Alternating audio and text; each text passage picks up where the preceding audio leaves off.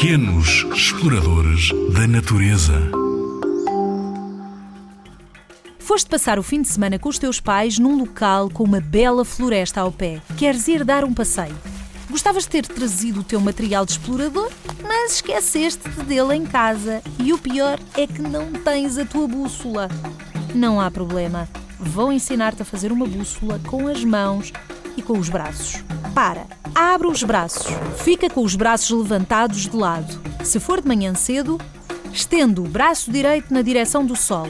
Já sabes que esse braço, essa mão, estão a apontar para este.